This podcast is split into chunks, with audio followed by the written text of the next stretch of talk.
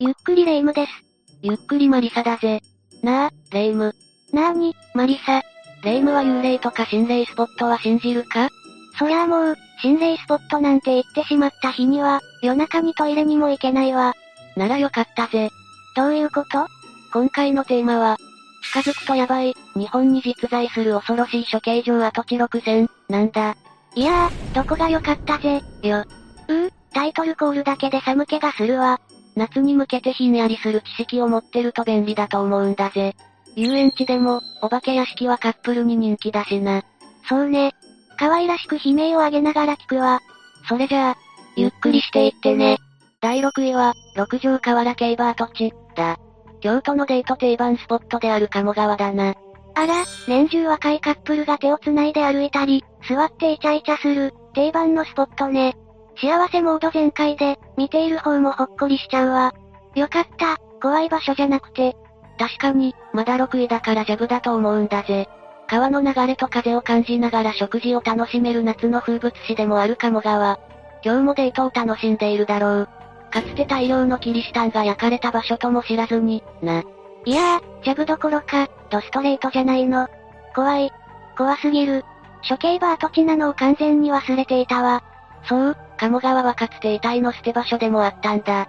若いカップルが多い三条河原あたりは、見せしめのために、斬死した首を晒していたし、かの有名な石川五右衛門が釜茹でされた地でもあるな。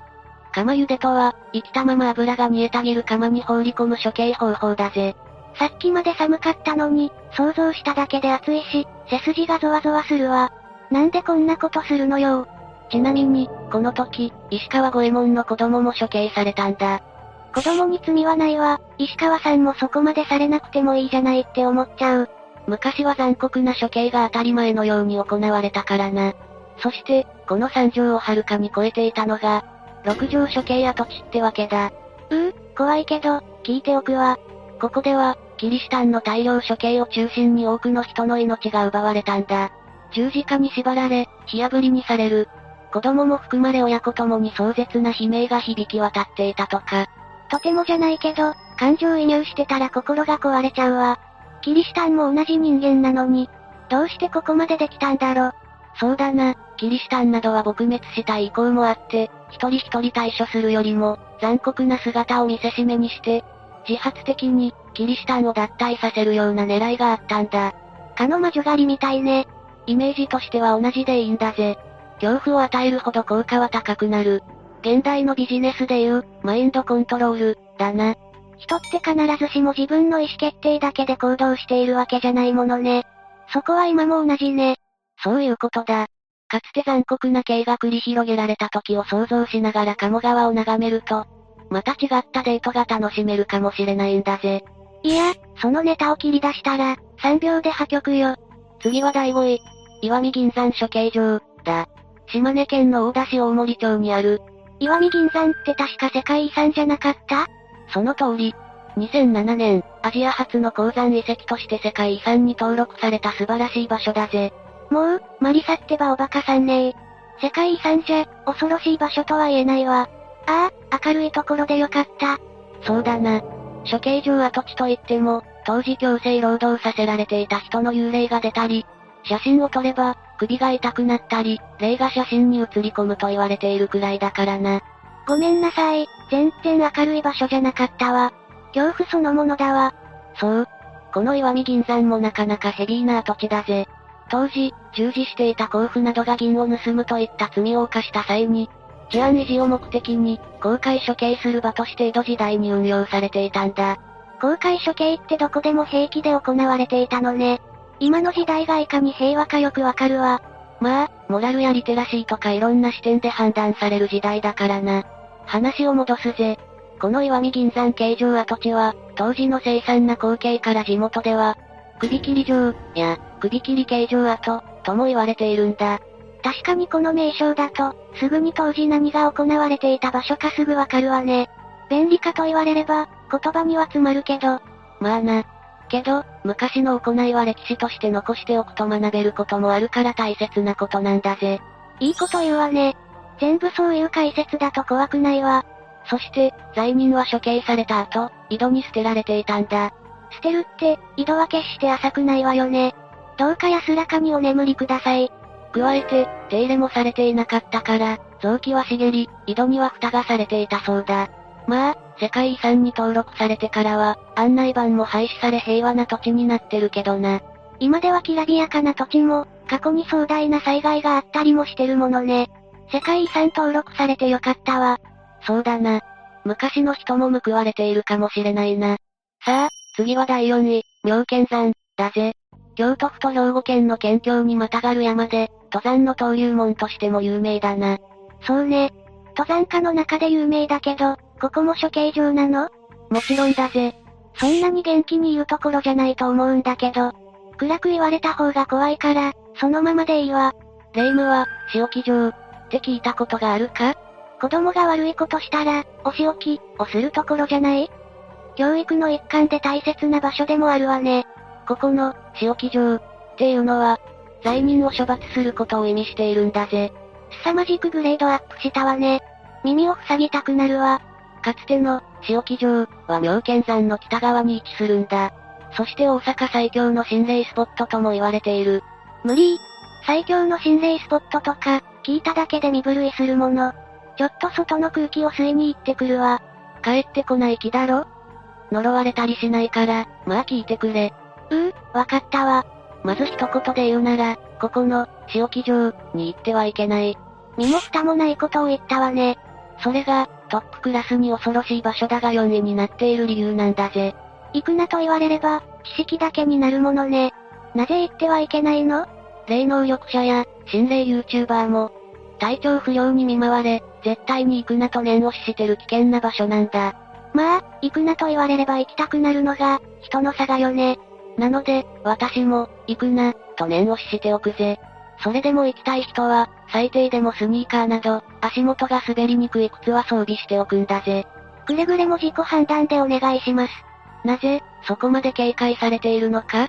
それは訪れた多くの人が、何か重苦しい、圧迫感がある、首が痛い、などの症状を訴え、霊感がない人でさえ空気のよどみ具合に吐き気を催すほどなんだ。聞いてるだけで、伝わるわ。少なくとも私は、生涯行かないことを誓うわ。さらに、除霊やロケを決行しようとした人もいたらしいんだが、多くの霊能力者から NG が出たそうだ。そうよね。万が一カメラに霊が映りでもしたら、視聴者も腰抜かすわね。犯罪者だけでなく、無実の人も多数処刑されたから、無念から語られる場になっているのかもしれないな。さあ、いよいよトップ3の解説だぜ。さっきの、仕置き場、を超えるなんて、色々大丈夫かしら。まあ、いわゆるメジャーところってやつだな。第3位は、大和田形状、だ。東京都の八王子市にある、三大形状の一つだ。三大形状、恐ろしいネーミングね。過去には慰霊碑などもあったが、現在は別の建物が建っていることから、直接見ることはできない。なら安心して観光できるわね。行ってみようかしら。かつて形状跡地には、工場が建設され創業されていたが、事故が相次ぎ1954年に大和田形状跡地に慰霊碑を建てた背景があるんだ。その後、工場は閉鎖した。リアル被害出てるじゃない、行くのやめよっと。土地的にも好ましくはないよな。拷問、処刑、晒し首、形状後は伊達じゃないぜ。いや、そんな意気込んで解説されても困るわ。絶叫のオンパレードよ。他にも交通事故が多発するなど、噂は多い土地だが、工場の閉鎖も含め、はっきりしたことはわからない。幽霊の仕業とかだったら、物的証拠なんて出てこないわ。事故は直接命に関わるから、怖すぎる。だが、意外なことに近隣には家やマンションが建っていて、住宅街があるんだ。霊夢におすすめ物件だぜ。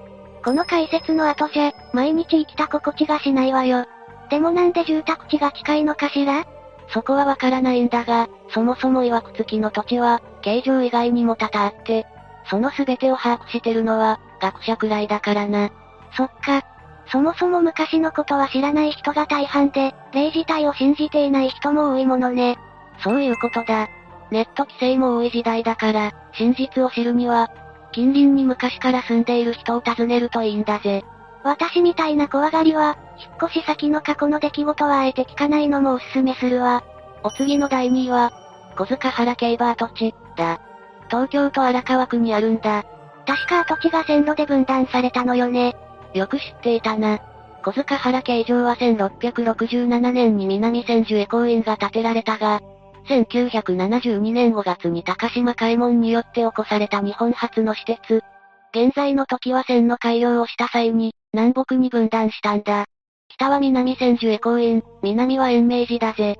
ここもやっぱり曰く付きなのよねもちろんだぜ、霊感の強い人は近づくだけで、寒気がして気分が悪くなる効果がある。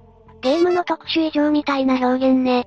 まあ、この動画を見てる人はある意味マニアックだから、意味は通じると思うわ。しかも、最寄り駅である南千住駅から徒歩数分というアクセス抜群なスポットだ。オカルト好きも気軽に来れる、利便性も備わっているから2の位置にいるんだ。アクセス抜群でも、私は遠慮したいわ。絶対、何かに取り憑かれそうだもの。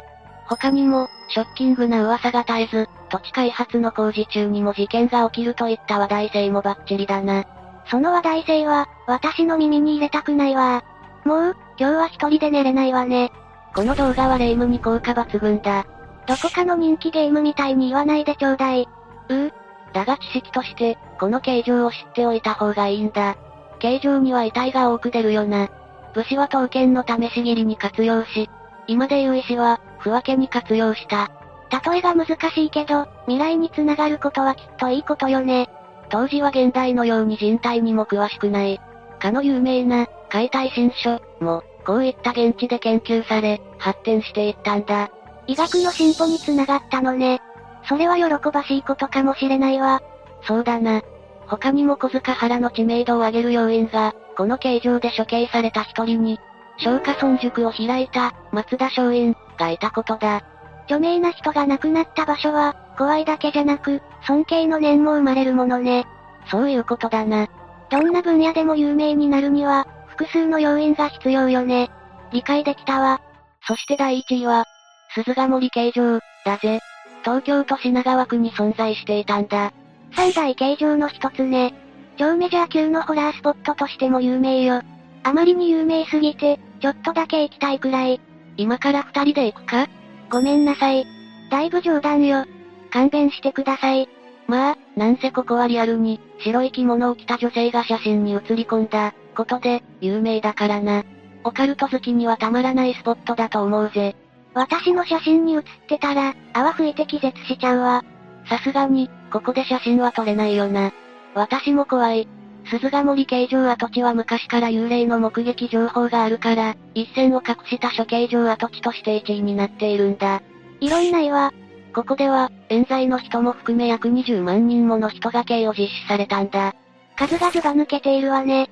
しかも、首洗いの井戸と呼ばれた、斬首された首を水で清める際に使用した井戸がある。さらに、貼り付けの刑や火炙りの刑に使われた台の礎石も残されているんだ。恐怖の遺物ね。なんでそんな恐ろしいものが、残っているの？鈴ヶ森形状跡地には、心霊スポットと同時に江戸の文化を学べる、史跡、という側面があるんだ。要するに昔の歴史を知る勉学の場ってわけね。そうだ。過去から学ぶことは現代でも大切なことだからな。なるほどね。処刑場、幽霊目撃などの噂の多さ、過去の遺物、これだけ揃っている場所は他にないわね。以上で、解説は終わりなんだぜ。怖がりの霊夢、どうだった？せ汗と手汗でびっしょりよ。シャワー浴びたいわ。ダイエット効果もあったな。ただ、ホラースポットの解説なら怖いだけだったんだけど、過去の惨状とか、鈴ヶ森形状跡地みたいに現代の勉学の場として残っている場所を知れたのは良かったわ。オカルト好き以外の視聴者も楽しめたんじゃないかしら？そう言ってもらえると解説した回があるんだぜ。この動画では、今回のようにオカルト系でも少し知識になる話をしていくんだぜ。でも怖い話が苦手な人は寝る前じゃなくて、外が明るい昼間に見ることをお勧めするわ。この動画が良かったと感じたら、高評価とチャンネル登録をよろしくね。それじゃあ、また次回の動画でお会いしましょう。最後までご視聴ありがとうございました。